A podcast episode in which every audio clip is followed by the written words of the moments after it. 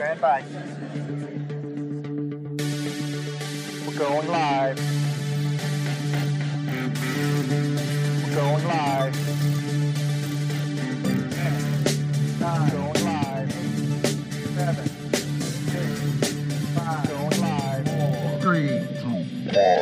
Welcome to 10 Seconds to Air. I'm Alita Guillen. I start every podcast asking my guests the same question What goes through your mind 10 seconds before air? My guests love the question because it is a truth teller. It's a moment when our mindset, our training, all our life experiences, good and bad, comes into play, and when we must perform at our very best. How we execute that moment is personal and defines our own communication style. Mastering the art of communication leads to new and exciting adventures. It extends our reach and impact on others many times adding purpose and meaning to our life and allowing for deeper connections. So, what does that have to do with today's guest exactly? Well, listen up. My guest today is renowned orthopedic surgeon Dr. Robert Klapper. As you are about to hear or may already know, he connects deeply with his patients and public through his own communication style. Dr. Klapper is one of a kind, a pioneer of minimally intrusive surgical techniques and tools that have changed the lives of millions of people. He is the director of the Joint Replacement Program at Cedar Sinai Hospital in Los Angeles and has replaced thousands of knees and hips, including many of famous athletes and celebrities. But Dr. Klapper's passions and style go beyond the operating room. He is a marble sculptor, an avid surfer, and for 12 years he hosted the ESPN radio show The Weekend Warrior, giving advice to callers about their aches and pains. Dr. Klapper's stories and advice, medical or otherwise, are thought provoking, inspirational, and entertaining. He has developed and mastered an authentic and powerful communication style, full of humor and common sense and perfectly anchored by his own life experiences. He joins me now in person to have a conversation about his life, what to do and not to do to avoid surgery, and how the art of communicating has served him well. We pick up the conversation talking about his parents, a topic he often shared with listeners on his radio show. Be patient, we do get to the 10 seconds to air question, but we broke format because Dr. Klapper was mid story, and as you are about to hear, you just don't want to interrupt him. Here now is my in person conversation with Dr. Robert Klapper. But a lot of times I would talk about my dad, the carpenter. Yeah. And how he really he fought in World War II worked in the post office, but he was a carpenter. And how he always felt that he was a failure. And it bothered me so much because I love my father.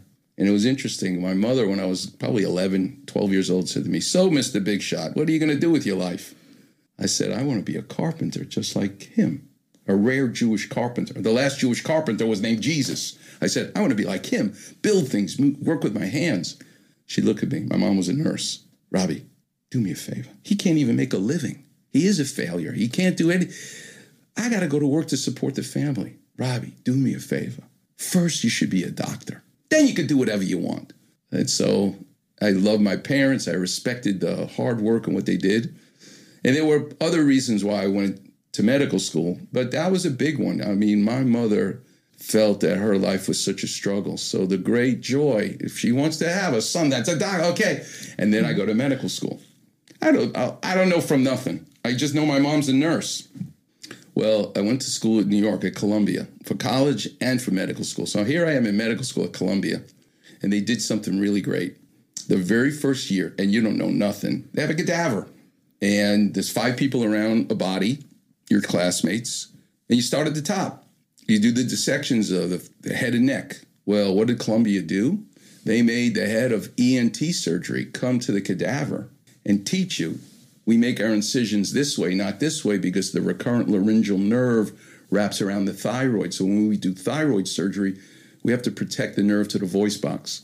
And this is why, like, they made relevance to the dissection. It was awesome. Yeah. Okay. And you don't know anything because you're a first year student doing the section. Well, the next week, now you're in the chest as you work your way down the body. Yeah. The heart surgeons come in. We cut the sternum this way to get to the heart. You know, all this.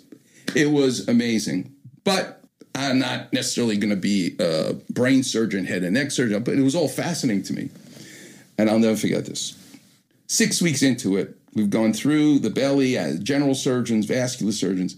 Six weeks into it, we're at the pelvis. Only this lecture was in the big lecture hall, not at the cadaver.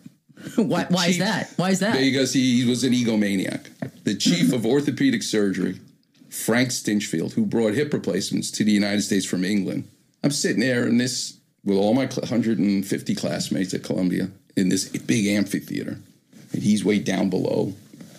And the guy comes in with his white coat, and he goes, "Gloria, please come this way." This is Gloria Sanchez. She's wearing a mini dress, stiletto heels, this amazingly attractive Puerto Rican lady. He takes her hand and she does like a spin with her mini dress and her stiletto heels. And they do a little salsa dancing on top. I'm going, what the hell is going on? He puts up a slide. He goes, Gloria was born without a hip. It was dislocated since birth. She had no ball, she had no socket.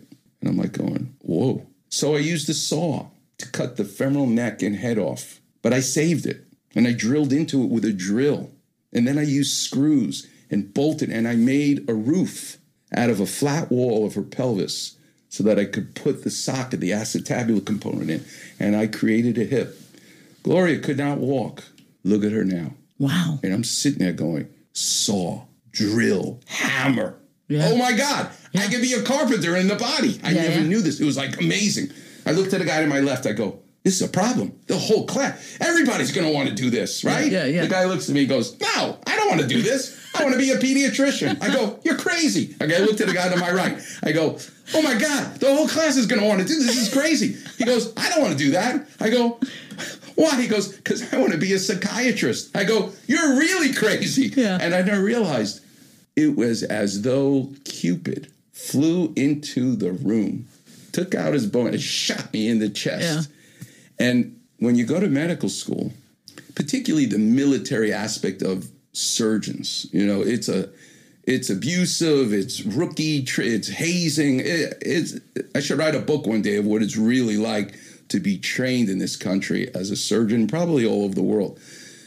Militaristic, but to be and again, I'm naive. I don't know how this whole. My Right, father's right. not a doctor. I don't know how this Right. works. But this is how it works. When you start your clinical rotations, like general surgery, your third year of medical school, particularly in these county hospitals, which is where I was at, there you are with your chief resident, the attending you can't find. The person needs an appendectomy, let's say, because they have belly pain in the middle of the night, whatever. And there you are as the medical student. So, Klapper, the chief resident, the big shot says, What are you going to do? The correct answer is, I'm not sure yet. Okay, here, here's the scalpel. You can do the appendectomy and I'll take you through it. What I would say, because I was naive, okay, Klapper, as they're about to give me the scalpel to do Yeah. as a third year medical, the appendectomy on this godforsaken person, they would say, Klapper, what are you going to do? I said, I'm going to do orthopedic surgery. Well, then I'm not giving the scalpel to do this appendectomy. And I would go, I don't care. I don't want to do your appendectomy. I only want to do orthopedic surgery. Yeah. Like I was tunnel vision Wow. and it would be a problem because you're supposed to be you know learning all these different other fields Right. uh, i could care less i from that moment that that lecture occurred that's all i wanted to do i realized with that cupid's arrow in my chest this is an unbelievable opportunity to combine my carpentry with my mother the nurse Yeah. and that story is over 40 years old But even before that, when you were an undergrad, yeah you were not a chemistry major, you were not a biology major, you were art history. yeah I mean, you're so unconventional at every turn. yes What got you into art history? So I'm going to give you the long story because this is your podcast Because we got time. because we got time. So my father worked at least 16 hours a day. He would come home for a half an hour to have dinner and then go back to the post office. So he had to spank me and kiss me all in the same meal, right? Because of whatever I, you know, set something on fire in the backyard, so I was Right. in trouble for that. Right. But he also hadn't seen me, so he had to spank me and then kiss me all at the same time. This was my life with my with my father, right? But the when once I got to be seven years old, eight years old, I mean, I'm strong not because I went to the gym. I would schlep my father's tools into the homes of the jobs he was doing as a carpenter for the other eight hours. Eight hours in the post Yeah. office, eight hours as a carpenter. And we lived in the poor section of town. And we struggled to even be in that lower middle class neighborhood in Far Rockaway. But the rich people lived in the five towns Lawrence, Woodmere, Hewlett Harbor.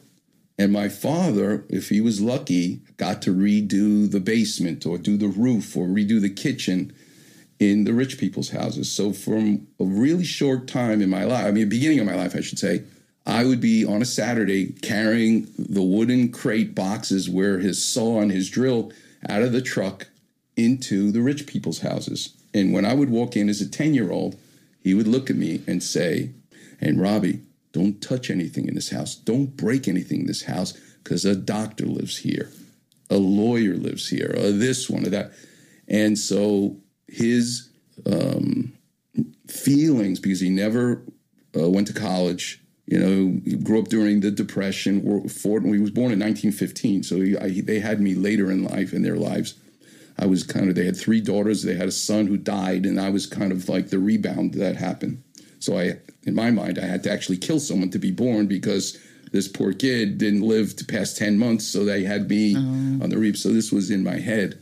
Why did he die? How does the body work? So I always really was fascinated by medicine subconsciously because of that. But anyway, don't touch anything here. Die, Yeah, you know, yeah. we're the B team. Yeah. We're the B team. They're the A. We work for the A team. Okay, this is his mentality Yeah. because of inferiority complex of not having a full education, even though he was he would do the New York Times crossword puzzle in pen. But that's a whole other story. So that's how I grew up with a B team. Okay? 1968, Mexico City Olympics. We have a black and white TV with the rabbit ears. Yeah. I remember those. We lived across the street from Jamaica Bay. And my only way, because um, what I'm not telling you is the fights my parents would have because money was always missing. And you're a failure. You can't do this. How'd you lose all this money? You know, whatever. It was really awful. So to escape, I would go across the street. And my mother made the mistake of reading me Tom Sawyer and Huck Finn as a young kid because I wasn't reading. She thought I was, you know, going to be a real problem in terms of education. And I remember listening to that story going, Huck Finn, the Mississippi River with a raft, a whole bit. So I would go to the bay and I would build, and this led to ultimately getting a rowboat. And I would be out on Jamaica Bay in the traffic of the big barges near JFK Airport, nearly getting killed many times. That's a whole nother bunch of stories. Where were you going? What were you? What I was just rowing and Okay. fishing and rowing by myself To get out of the house. body- just to get out of the house. Yeah. But I learned to fall in love with rowing. Mm. So it's the 1968 Olympics. Remember the scene of Tom Cruise with the socks and risky business and Yeah, he goes sliding? yeah. Okay. My father's watching the 68 Olympics, track and field, gymnastics, when all of a sudden on this the black and white TV eh, is the crew team, the rowers. Yeah. I stopped in my socks like Tom Cruise and I went sliding. And as I'm sliding, I, I, I blurt out, Oh my God, rowing in the Olympics. I'd love to do that. Yeah. My father turned. Again, I love my father. He turned. He said, I'm sorry, Robbie, you can't. I said, Why? He said, Because the only people who do that go to Ivy League schools. And no one from this neighborhood goes to Ivy League schools. So you can't do it. And then he quietly turned his head and he kept watching the Olympics. And I remember, like it was yesterday, I'm 66 years old in a few weeks, being that 11 year old kid going, It's enough. I'm tired of being the B team. I can't touch anything, do anything. We work for them. I'm not doing this anymore. I have no idea what an Ivy League school is. Right. But in my mind, I'm going to go to one of these schools so you can stop thinking you're the B team. You may think you're the B team, but you're going to know that you had a son who's not the B team. And I remember saying this to Yeah, myself. yeah. I went to the library. There's no internet. This is 1968 And you're 11. and I'm 11. What's an Ivy League school? Harvard, Yale, Princeton, Columbia, Penn, Cornell, Dartmouth, Brown. You know, there's like eight of them, whatever.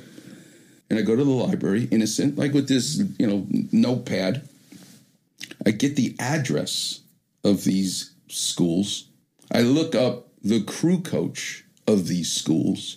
This is at 11? You're doing this when you're 11 This is old? on, I'm thinking at 11, but I guess whatever you start to apply to when you're 16 or whatever okay, it is. as you get older. But I uh-huh. was on the swimming team because my high school had a swimming team. We, obviously, we didn't have a crew team. And it was an overcrowded New York City high school. For, there were 1,200 kids in my class, not in the school, just in my class. Wow. It was insane. But they had a swimming team, so at least I did that. Okay, so you're looking up the so crew coaches. I'm looking up the crew coaches. Frank Smith, University of Pennsylvania, you know, this one at, you know, Princeton or whatever. And I sit down at my Smith Corona typewriter and I write an innocent letter. And I did okay on the SATs. I was number 19 out of 12. I wasn't the valedictorian, but I think in my high school, number 20 just discovered fire, a Neanderthal. You know what I mean? It, it was competition, not that great, but I was number And you were 19. 19, Yeah, I was number 19. But but I and I did okay on the SATs. I didn't get perfect scores. I am still not getting into an Ivy League school. Okay. And I know this. So I sit down and I write a letter.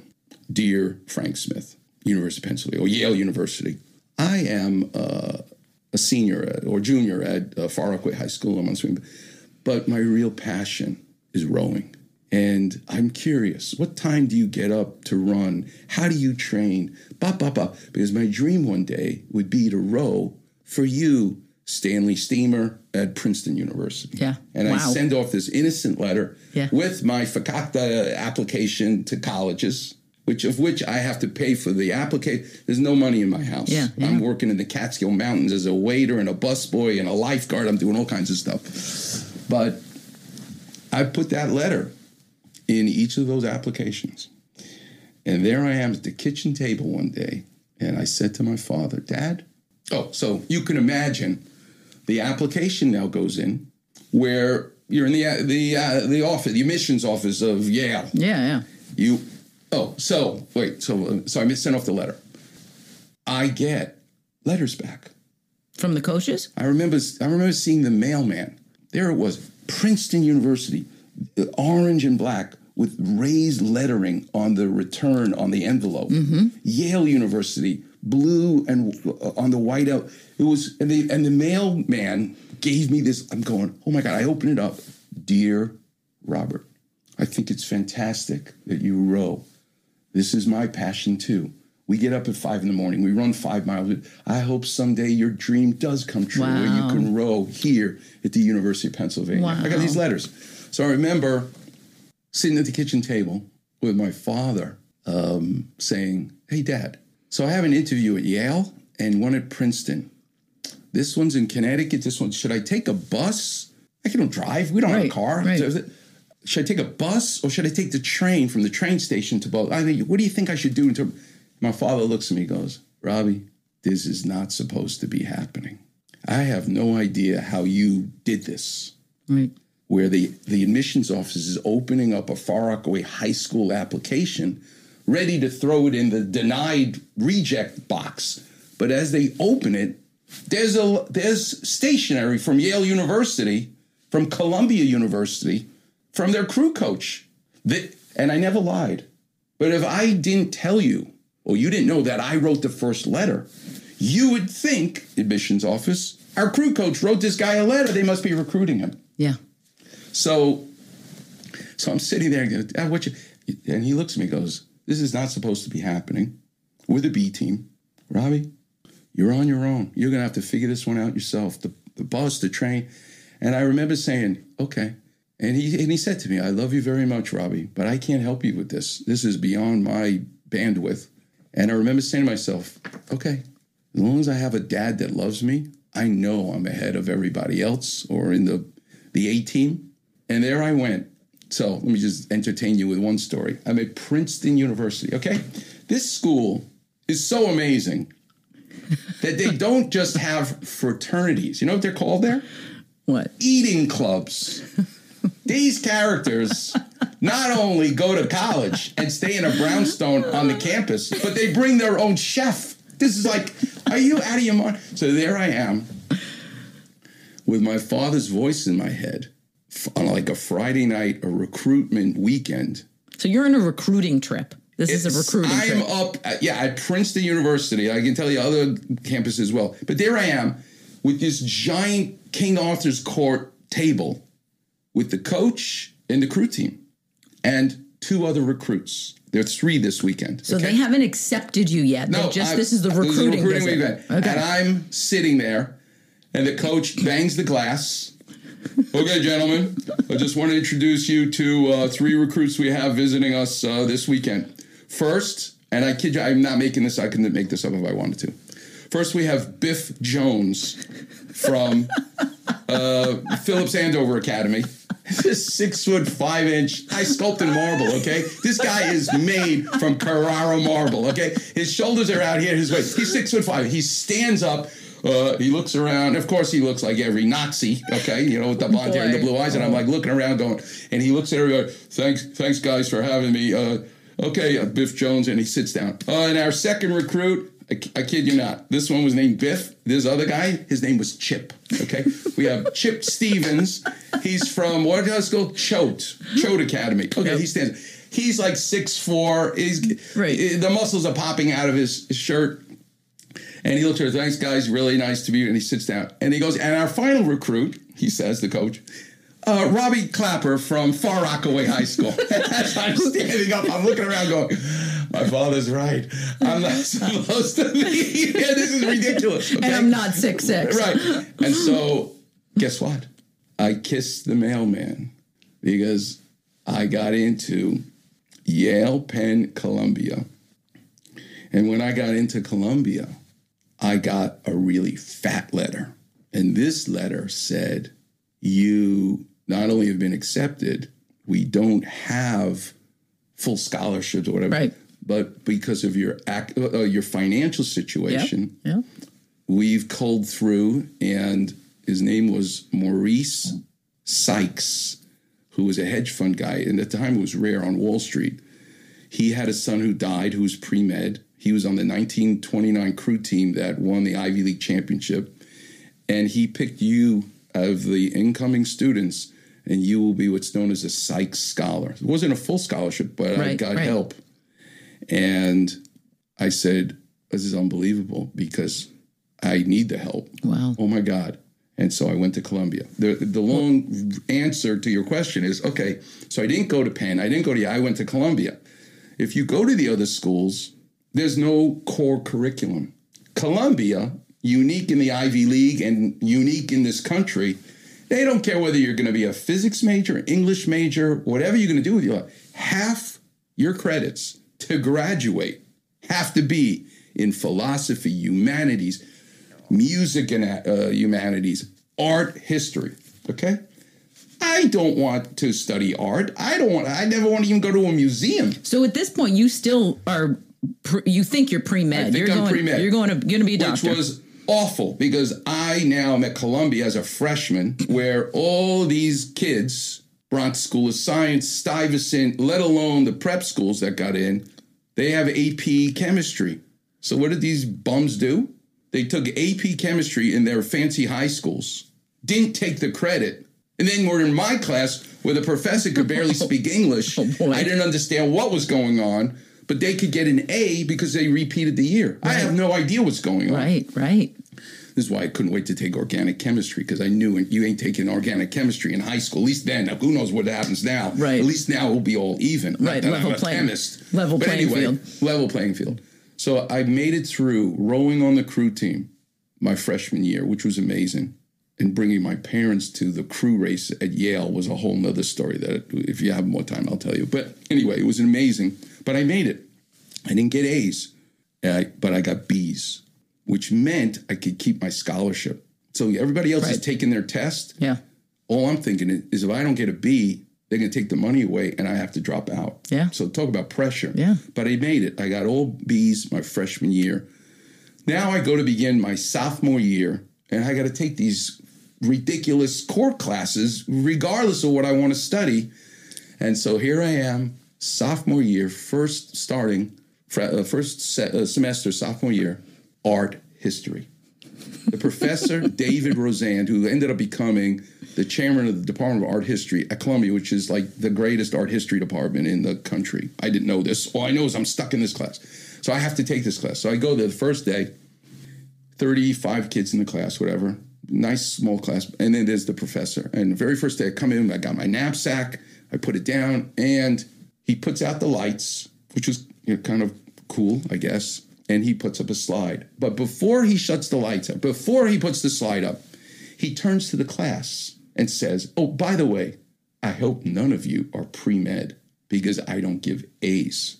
Boy. look, I'm going, Uh oh. oh my God, this is, I'm not here to learn anything. Right. I'm here to get into medical school and I'm wasting these four years because this is what the deal is. I would love to be like a plumber. You're an apprentice for 10 years, then you become a plumber. That's what I just hang out with an orthopedic surgeon for 10 years. No, but that does not how it works. I have to take these ridiculous classes that have no relevance to being a doctor And you need an A. and I need to get an A compared to these guys who already took an AP class. So anyway, this is what you're up against. This is an impossible dream, right? Didn't they have that to, to dream the impossible dream? This is an impossible dream. So he says, and I don't give A's, and I'm going, I got to get out of this. I got to Right. transfer, whatever that Right. is. I literally start putting my my notebook into my knapsack. He shuts the lights off, and he puts up the first slide as I'm putting my books away because I got to transfer out of the class. It's a painting by Renoir. And he says, Now I want you all to see in the corner of this painting the visual noise he's put into this painting. And I remember sitting there going, as I'm putting my books into the knapsack, visual noise. In Faraco, you get arrested if you put those two words together. You're not allowed. Visual, you see, noise, you hear. You get, you, you can't put this together. the police are coming. The police are coming. Visual noise. And now on my right shoulder, a little man appears, a devil. And on my left shoulder, a little man appears, the angel. The devil starts talking in my right ear. You got to get out of here. He doesn't give A's. You need to get an A, no matter what the class is. You already got B's the whole first year. You ain't getting into medical school. Right. It- it- there's no purpose of being a pre med unless you get the med. The pre part don't count. You can't do anything with the pre part, right? Pre life. Right. So then the angel starts speaking to me. Did you hear what he said? He put two words together that you've never heard before together. Robbie, this is the smartest man you have ever met in your life. You're here to learn something, idiot. You need an education. That's what you're here for. So you won't get an A. You'll get a B. You'll figure it out later. You got to trust it. Just like Steve Yeah. Jobs says. Wow. You got to trust that the end will be okay. yeah. I didn't know from Steve Jobs then, but but that's what he said. at that Stanford commencement speech. You should listen to mm-hmm. that. Yeah, it's a good one. And that's the voice I had. Probably too late to get out of the class anyway. You need to stay. I put my pencil down. I put the books down, and I made this executive decision to stay. This man was so hard and so intense and so smart. You know, so the final exam is three hours. Blue books. Remember the blue books? Oh, yeah. Now Oh, yeah, probably yeah, everything's yeah. online. Blue books. The final exam, he put up three hours, one question. Oh boy. A painting by, you should look this up, Pablo Picasso. It's called Three Musicians. It's a painting that Picasso did of African masks holding cubist instruments, but instead of their faces, they're African masks. He puts up that painting, and then he puts up another painting, Madame Carpentier and Her Children by Renoir. This beautiful woman sitting on a, on a sofa with her kids as a portrait. And he goes, compare and contrast these two paintings. Blue books, three hours. Wow. One question. Wow. And you got, I mean, wait, this guy is the hardest ass guy you've ever met. Right. And I looked at the painting, I looked like, okay. And I opened up the blue book and I started. In Pablo Picasso's painting, Three Musicians, the wall behind the musician, musicians is brown. If you look carefully at those three masks where they're holding the instruments, Yeah. Picasso did not paint the pupil of their eyes. What did he paint? The brown wall that's behind them. In other words, when you walk into a room and three people are playing music, do you really care what Bruce Springsteen looks like? Do you really care of the identity of the musician? No. They're playing something for your ears, not your eyes. Madame Carpentier is paying Renoir a boatload of money for her portrait. And she better look prettier than she really even is But you better be able to look at that painting and pick that lady out of a crowd in Paris based on that painting. That better be better than a photograph of her. And so I'm saying identity. Picasso's showing you there's no need for it. Renoir's showing you it's all about. And I start writing. And I'm Wow. writing and I'm writing and I'm writing and writing. And I get my grade back and I get my blue books back. And he writes on it A. Wow. Wow. Now, now I go for my meeting because I'm a sophomore, first year. I have to declare a major. yeah. I get my bar mitzvah suit on because I only have one. And I'm in this crowded lobby waiting for my meeting with my advisor at Columbia. Steve Singer was his name. I bang on the door, I go in, have a seat, and he's got like a million kids to, to Right. talk to. So he don't have time for He's chewing gum. You know, he could care less. Okay, kid, uh, you're pre med. Okay, what's the deal? I mean, I'm your advisor. You got to major in biology, biochemistry, chemistry. It's got to be in the sciences. Okay, you understand that? I'm your advisor. That's what you have to do. I go, you know, I just took this class. It, it was awesome. It was the greatest thing I ever did. And I'd love to study it more and major. It was in art history. He looks at me, goes, son, I'm your advisor.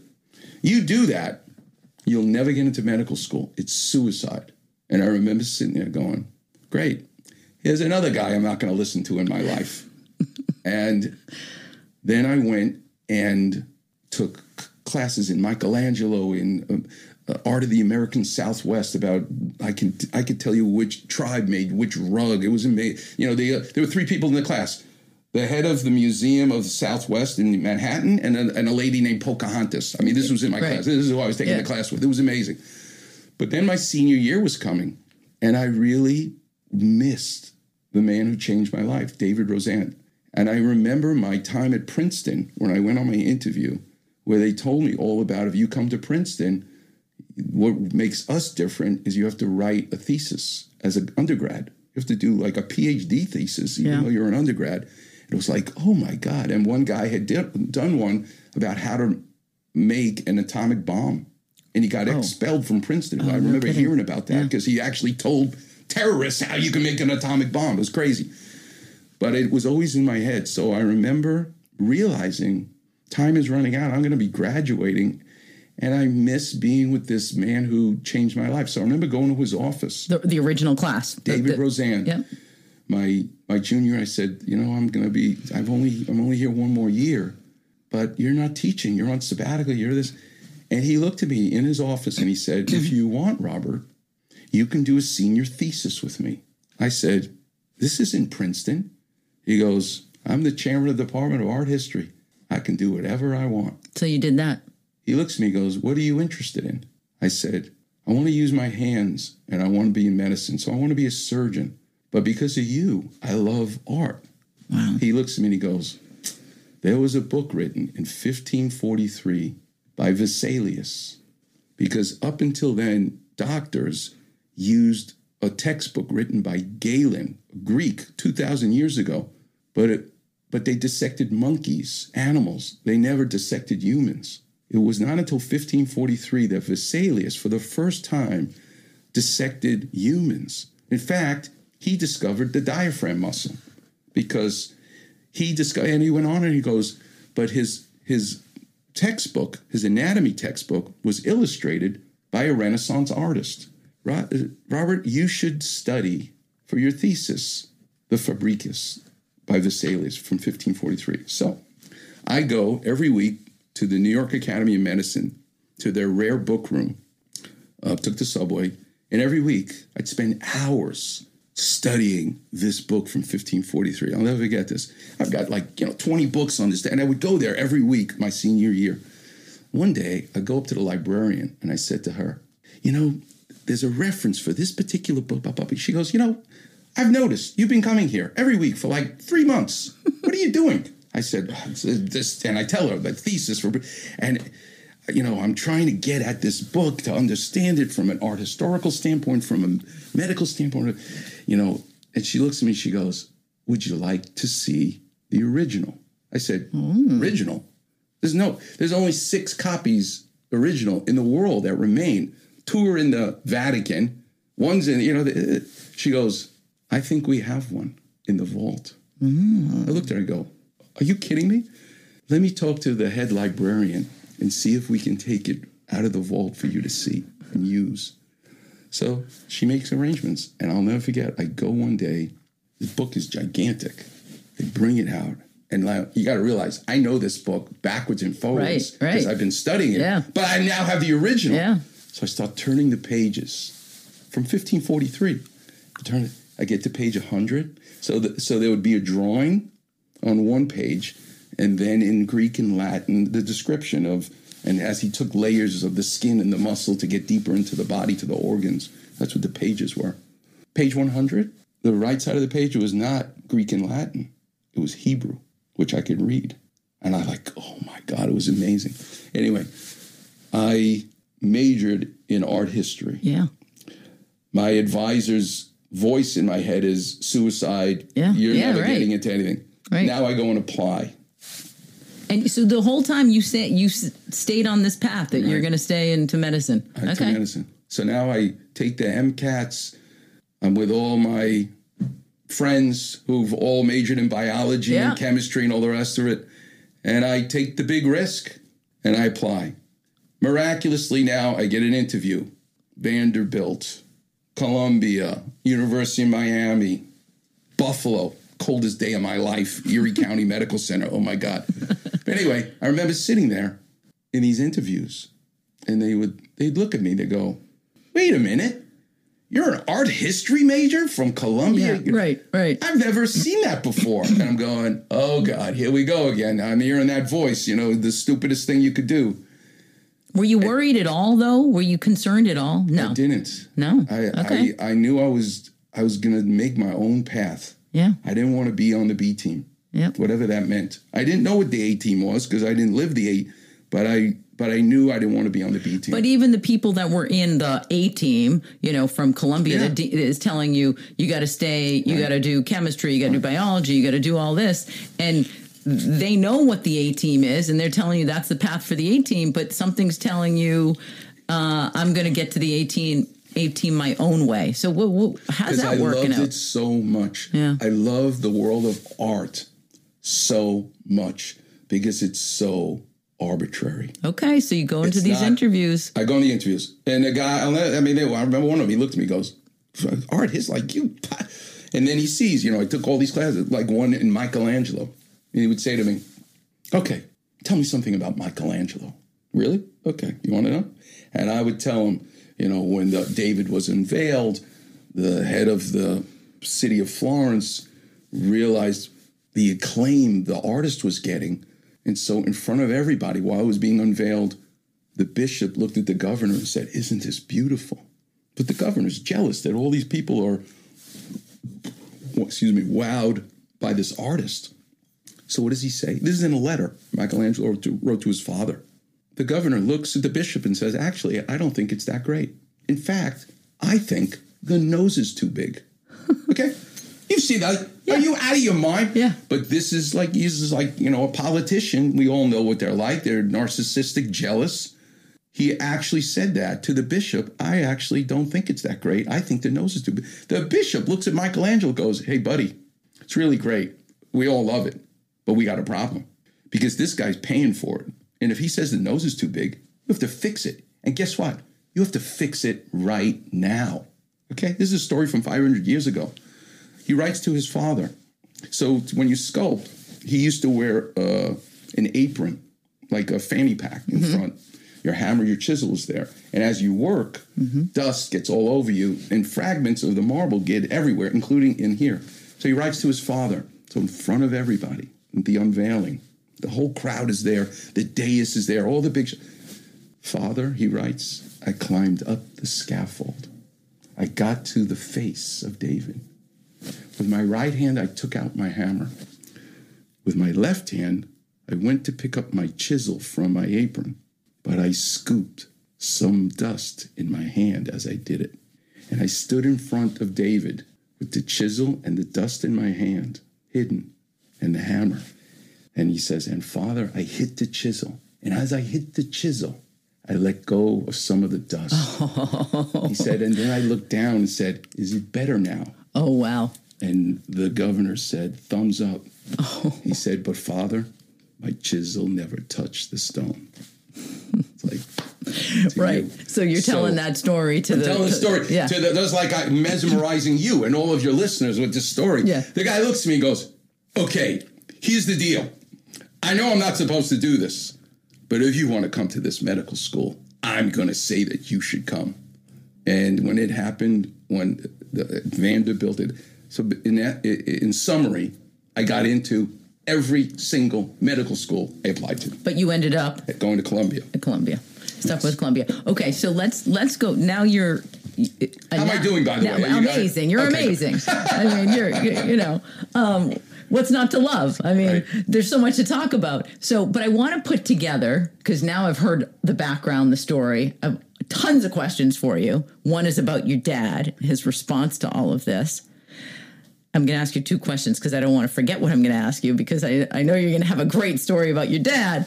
The other one is you put together art and medicine and carpentry and you've got your own patents now. It's like you went and you created and my my question to you is would you have been able to create without that art history background